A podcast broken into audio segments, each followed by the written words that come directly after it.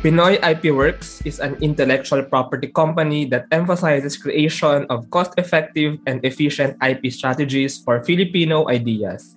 Carl Revelar is part of the founding team and the head of IP evaluation at Pinoy IP Works. Kia Dizon is the startup development lead at Pinoy IP Works. So hello Carl, hello Kia. We're very Hi, honored Johnny. to have you here oh. sa Startup Podcast. Ayan, so let's start with the first question. So ano nga ba ang Pinoy IP Works? Siguro ako na lang yung sasagot. Ah, no? yeah. Bilang ako yung mas matagal sa Pinoy IP Works. So, yung Pinoy IP Works, ano siya, it's a spin-off company ng Fortuna Barca and Salazar. So, Fortuna Barca and Salazar is it's a law firm, it's a full-service firm. Marami siyang, kumaga, focus like litigation and everything. So, kami yung parang independent na intellectual property arm. So, yung Pinoy IP Works, nag-start siya as a team of five. So, si manager and director namin, si Attorney Bayo Loste, ako, tapos may tatlo pa. Yung isa, isang chemist, isang industrial design, tsaka isang material science and engineering. Yung Pinoy IP Works, nabuo siya kasi uh, as I was explaining earlier, before the, ano, while we were talking before the Yung show, recording content. Um, sabi ni Attorney Vi, gusto niya kasi magkaroon ng mag-focus doon sa IP work kasi yung mga lawyers na tinuturuan niya hindi nagpo-focus sa IP work. Saka kailangan talaga ng mga dedicated na people na merong technical background to talk to the researchers, talk to the inventors, talk doon sa ano, doon sa mga startups na merong technology, di ba? So, kailangan meron kang technical background. Tapos, sila yung, ano, kapag nakausap mo na sila, maintindihan mo yung technology and you can write a patent uh, for them. Yung services namin sa ngayon is we help mostly, marami kami mga hinahawakan ng mga part government research. Hmm. Alam mo naman, di ba, sa Pilipinas, parang yung research ng Pilipinas, is parang most of it is funded by the Yeah, government. true. Tapos, uh, yung government-funded research, meron kasing tech transfer law, di ba, na kailangan merong IP policy yung bawat research and development institute and Ah. state university and college. Therefore, kailangan nila mag-patent, kailangan nila mag-file ng trademark, kailangan nila mag-file ng IP. So, kailangan i-protect nila yung IP. So, many of those technologies, mga research ng mga state university colleges, research and development institutes, tumadaan sa amin, we write the patents for them, and then we prosecute them, and then, ayun. But it does not stop there kasi we help them also in the commercialization aspect, in the evaluation aspect. Required kasi na parang merong balik sa gobyerno man lang na kasi yung point kasi is hindi ka lang dapat na meron ka parang certificate na may patent ka. Dapat magamit mo siya either as a public good Service. or something na pwede mo ipa-license out sa sa businesses para makatulong ka naman. Para may balik sa gobyerno kasi pagko-fund yun ng research ng gobyerno pero parang although basic research is good pero we want also na parang may ano naman may balik din sa gobyerno. And output, of course, may something na magagamit yung mga tao, yung pinakadulo na gagamit ng mga. Yeah, I think that's interesting, especially yung founding team. I want to know more about that. Maybe we can talk more about that later.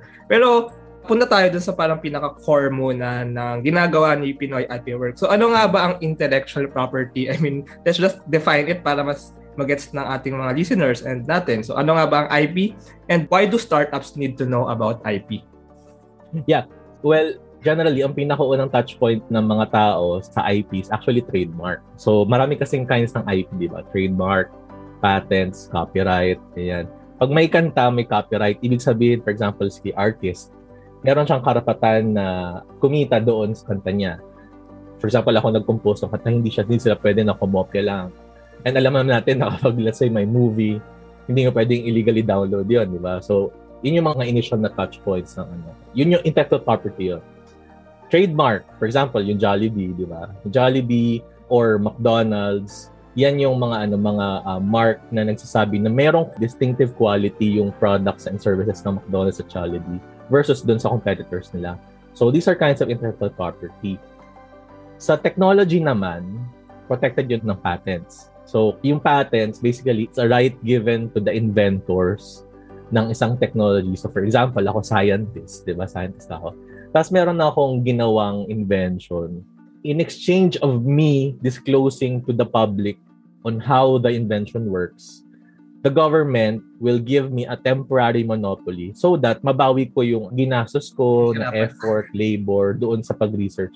At para naman magkaroon ako ng additional innovation doon sa research ko na. So eventually, mag-improve yung research ko. And also, by disclosing it, other people will learn about it and then improve yung invention. So, uh, medyo win-win situation yun sa ganong paraan na ano, exchange of disclosure ng invention. The public knows about it, other researchers will innovate, tapos ikaw magkakaroon ka din ng parang balik doon sa labor mo. Yeah, and let's talk about yung how startups can benefit from this kasi I think Pinoy IP Works is focusing on startups on helping them Yeah. yung service is medyo naka-center towards startups. So, can we know ano ba yung service mismo na ginagawa ni Pinoy IP Works for or ino-offer nito for startups? So, maybe Kia can also share at paano ba really uh, nag-contribute or nag-o-offer ng service si Pinoy IP Works sa startups? Si, si Kia na lang sagsasagot. ah. Actually, no, based dun sa core ni Pinoy IP Works na we assist in trademark, registration, patent application, and copyright. Yun, yun yung core ni, ni Pinoy IP Works. So, when startup development program happened, we still do that for them kasi yun, yun yung IPA. The startup businesses has, of course, if they have the technology, they need to file a patent application. They need to register their trademark. So, it will still boils down dun pa rin, dun sa IP protection. So, dun nagsimula yung startup development. So, what we do, basically, uh, just to be specific, we did kasi last year yung startup program. So, we did free consultation to two startups, webinars in order for startup and also yung mga uh, startup aspirants. Yung, kasi there are a lot of inventors, Filipino aspirant inventors na have a specific idea, they want to solve a certain solution. Doon naman nagsimula yung mga startup. Like they have a problem that they want to solve, di ba?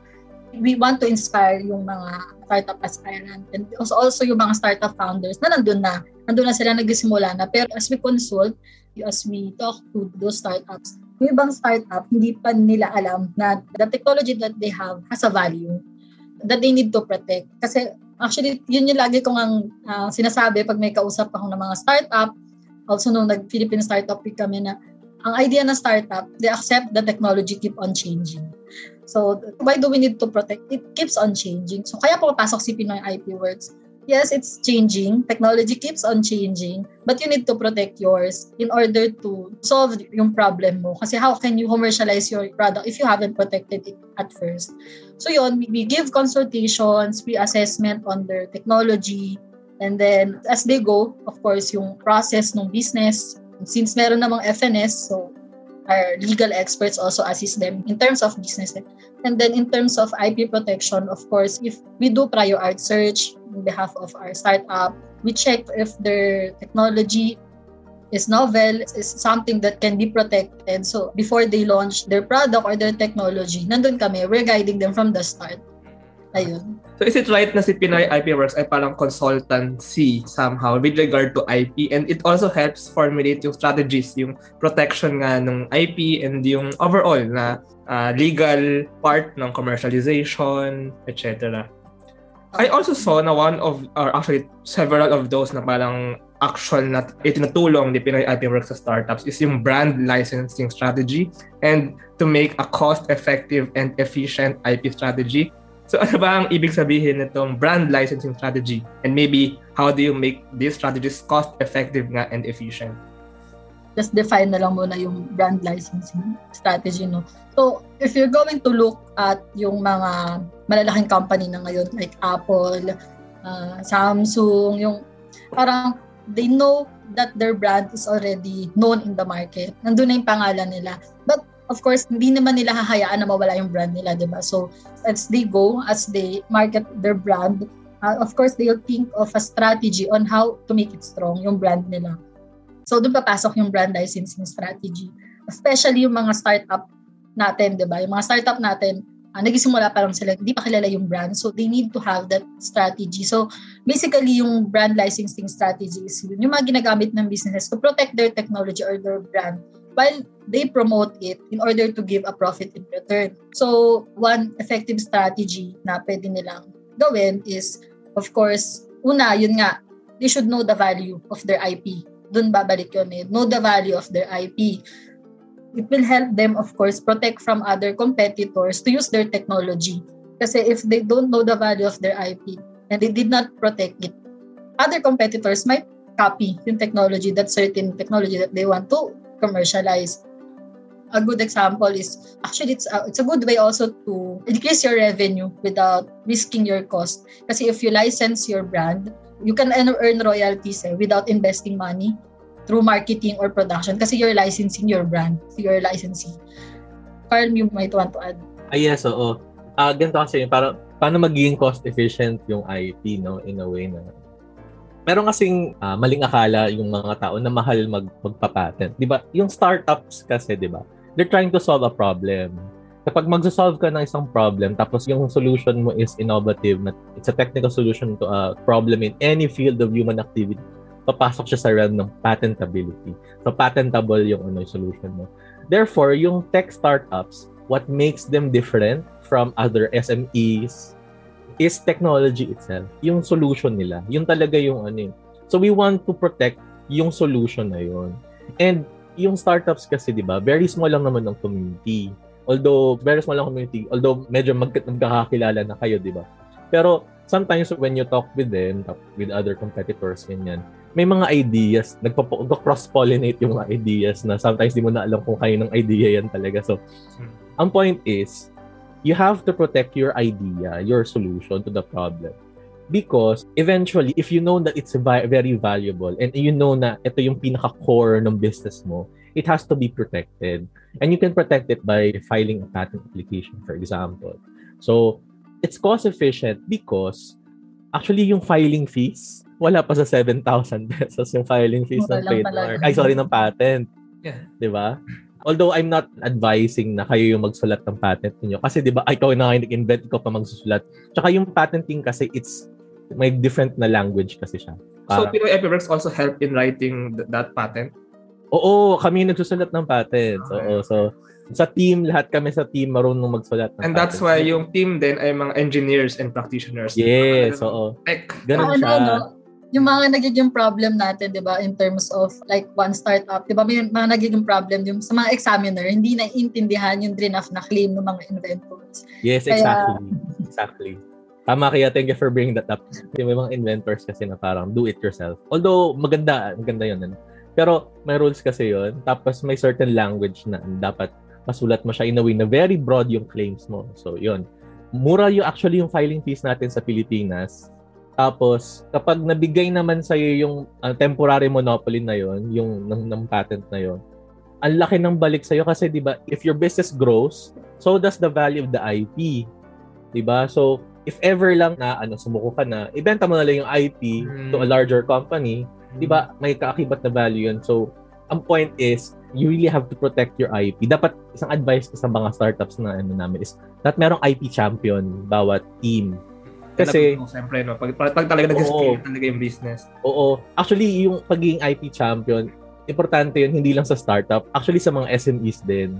Kasi, for example, uh, very recent lang, kahapon, may nag-SOS sa amin sa email. Di, di siguro alam ni Kia. May nag-SOS sa email. para, please help us kasi ano, parang merong silang competitor na feeling nila ay ginagaya na sila. So, sa meeting, nag-usap kami na parang, although meron kaming NDA, pero parang feeling nila ay may ginagawa ng ano. It's very real, actually. It's very real in the Philippines. May mga competitors na, dahil nga, ano, may NDA naman, pero may mga nagde-leak out na ideas kasi. Uh, I think somehow it can protect yung mga nag-start na startups. Kasi for example, you have an idea, parang may temporary monopoly ka. I mean, in some ways, monopoly may negative effect. Pero mm. as a small player, may monopoly ka and mapoprotect mo siya against yung mga larger players na pwedeng kunin yes, na lang yes, yes, yes. yung idea mo. Uh-huh. So somehow it can protect yung mga budding, yung mga nag-grow and yung mga mag-scale na startups. It levels the playing field actually. Kasi kung yung patent mo is strong enough, such that even the big players see the value of your IP na parang, oy, hindi natin ano yan kasi nakapatent yan, hindi natin ano So, pamprotect talaga siya. Lalo na kung marami kang set ng technologies na ikaw talaga yung dun sa industry yung parang nagsisimula talaga na merong sobrang innovative na ano na solution.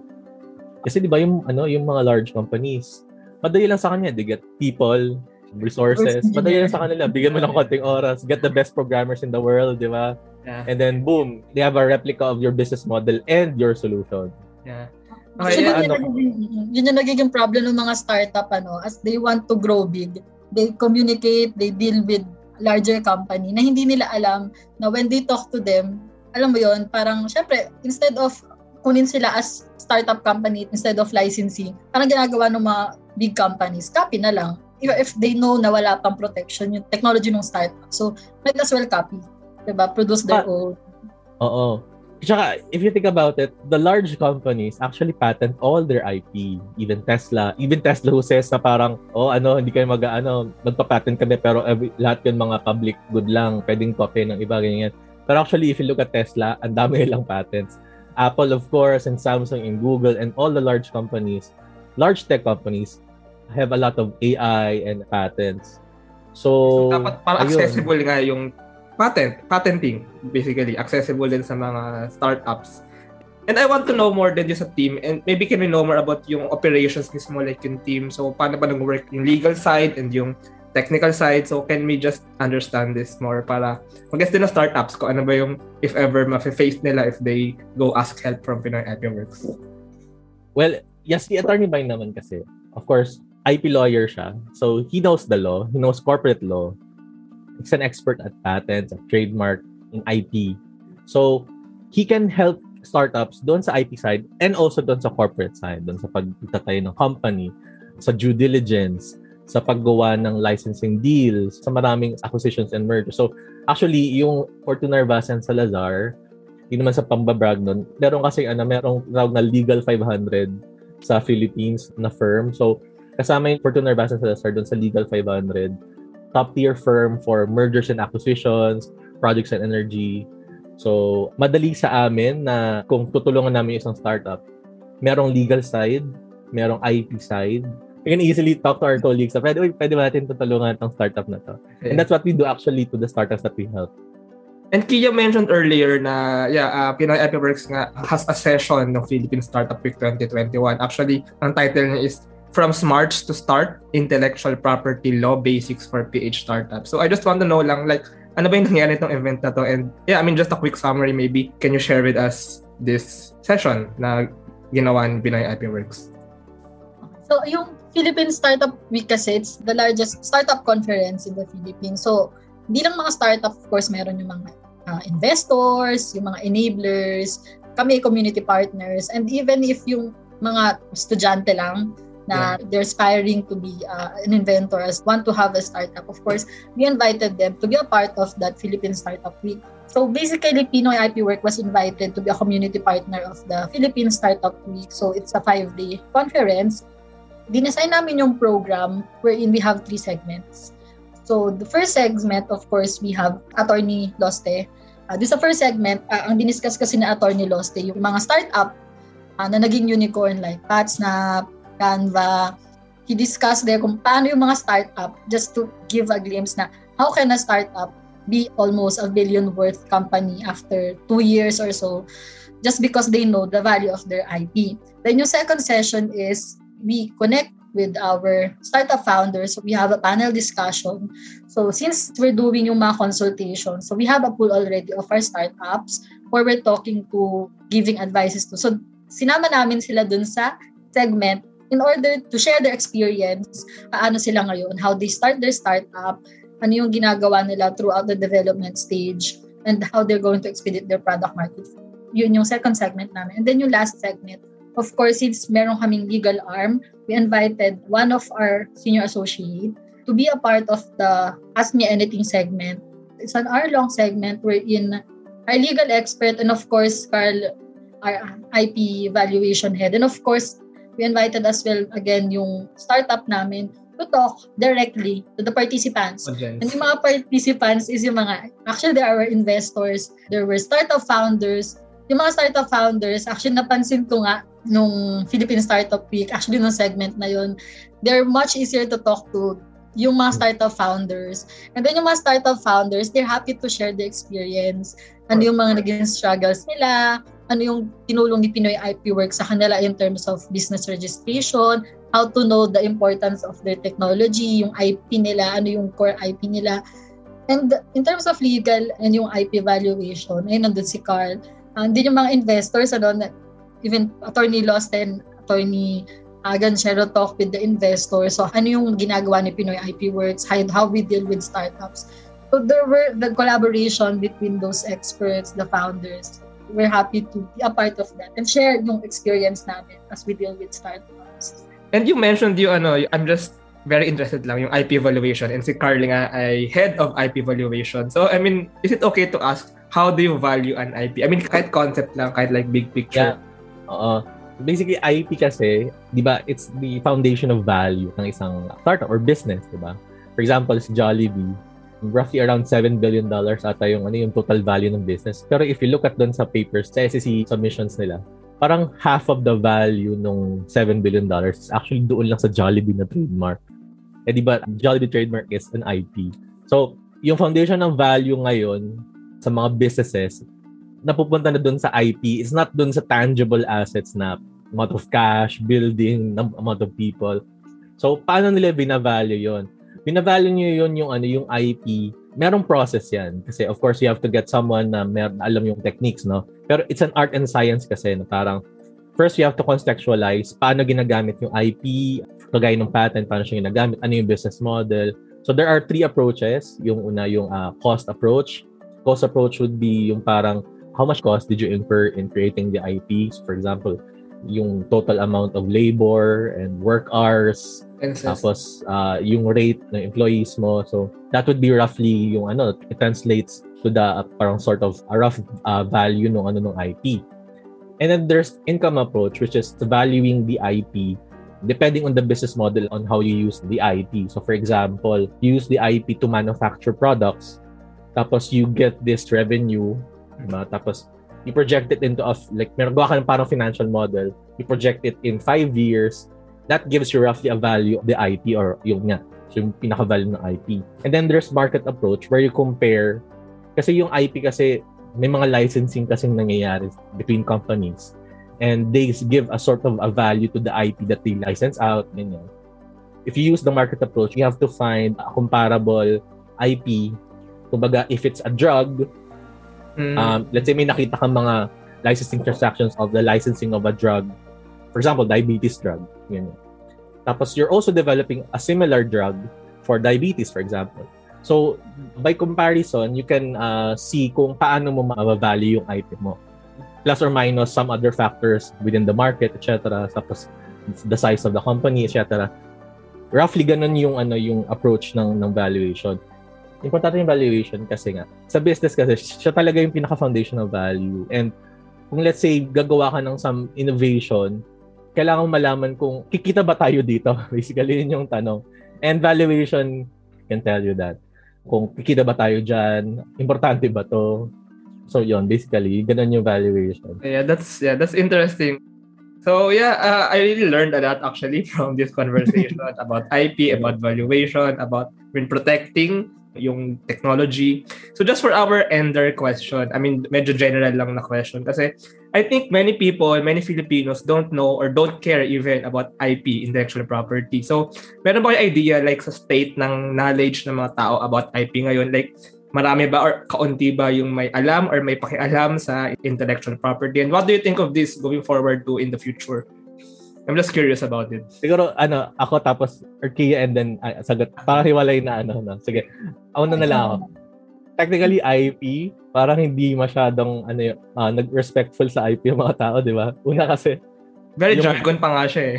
Oh, very jargon. Tsaka, well, what I'm trying to say is, parang, di ba, may mga counterfeit items tayo, mga fake goods, ganyan. So, tuloy-tuloy pa rin. Parang hindi masyadong respectful sa ano. Pero eventually, na, kailangan kasi talaga ng education about it that's it for the general public, ano. Pero at least alam nila, no, uh, ang tingin ko sa mga tao, alam nila yung copyright. Yeah, yeah, yeah. Alam nila yung trademark, pero wala, wala sila alam sa patents. Diba? Yeah, yeah, yeah. Tsaka hindi din alam yung trade secret, yung ganyan, mga hmm. proprietary information. Th- those are IP.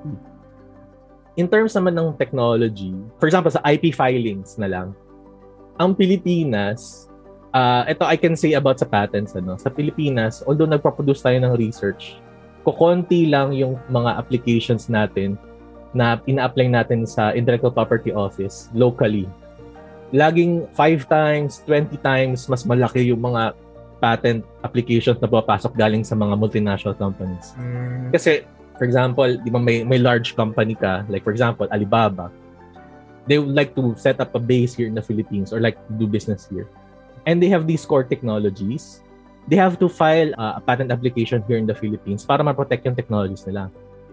Pero sa Pilipinas, yung mga pina-file natin na patents, nagpo-produce naman tayo, nagpo-file tayo, pero sobrang konti. So that's the challenge actually. Yan yung reason kung bakit hindi kami masyadong nag-cater sa ano sa mga patents coming in tapos papunta dito. We cater towards sa Filipino na inventions.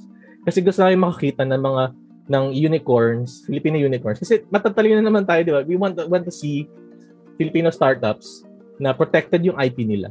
And then, palabas, um, yung solution nila sa societal problems, ma-apply nila sa iba't, iba't ibang bansa.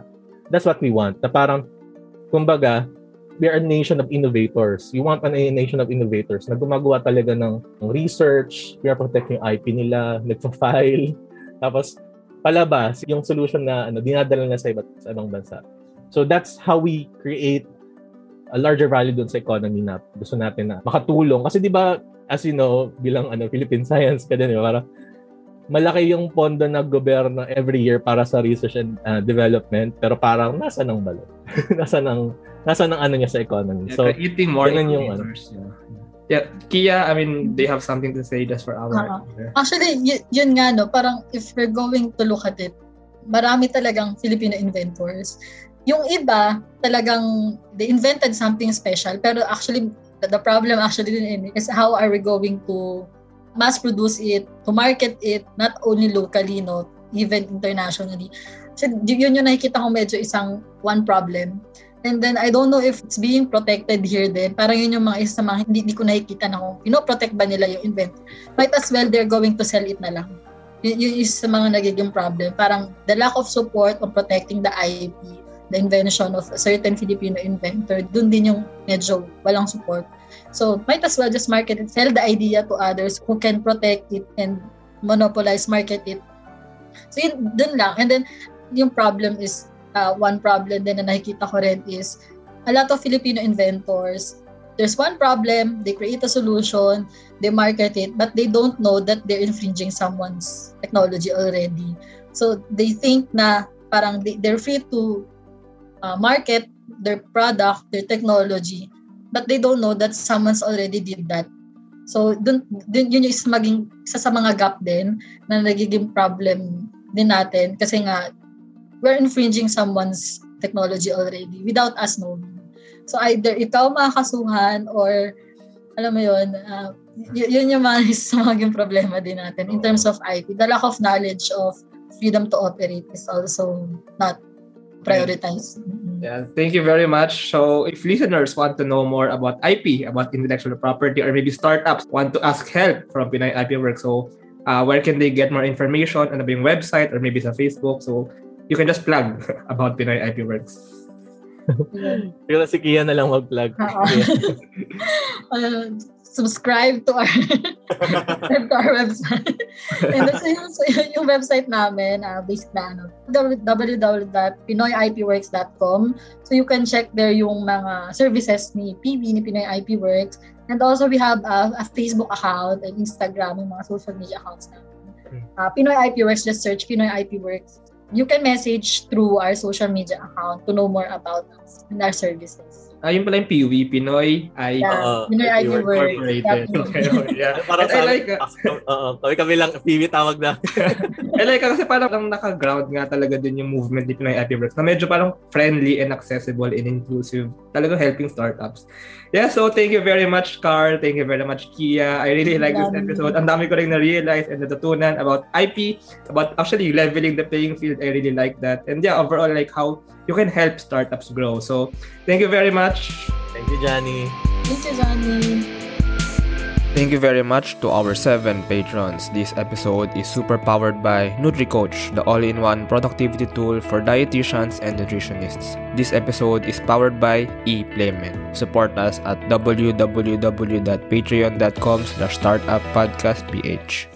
Are you a small business owner or someone who has a real interest in building your own brand? Then deep dive into the UP Consulting Group's Business Building Bootcamp, the annual convention and training camp for entrepreneurial spirits. Don't miss the chance to discover how you can unlock your business potential this March 5 and 6.